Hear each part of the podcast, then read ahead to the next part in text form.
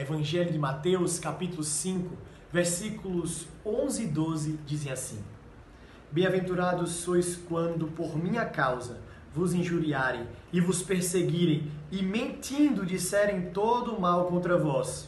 Regozijai-vos e exultai, porque é grande o vosso galardão nos céus.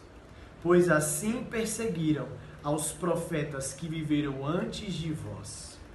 Jesus, falando aqui no Sermão da Montanha, no Sermão do Monte, como nós conhecemos, ele está falando a todos os seus ouvintes sobre o segredo da felicidade, sobre as bem-aventuranças, plenitude de espírito.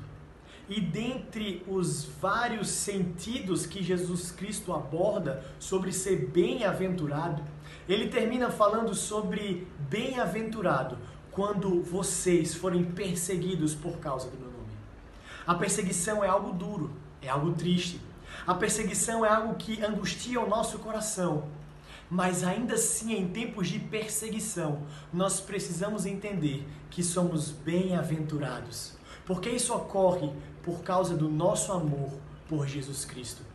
Vários mártires se levantaram ao longo do Novo Testamento homens que morreram por causa da sua fé em Jesus Cristo. Se um dia uma perseguição como essa chegar à nossa porta, nós podemos sim temer, nós podemos sim ficar com medo, com medo e angustiados, mas nós jamais poderemos dizer que não somos bem-aventurados. Nós devemos nos alegrar, porque o motivo da nossa perseguição é o amor a Jesus Cristo e a sua obra. Bem-aventurados quando nós formos perseguidos. E que Deus nos abençoe nos momentos de tribulação.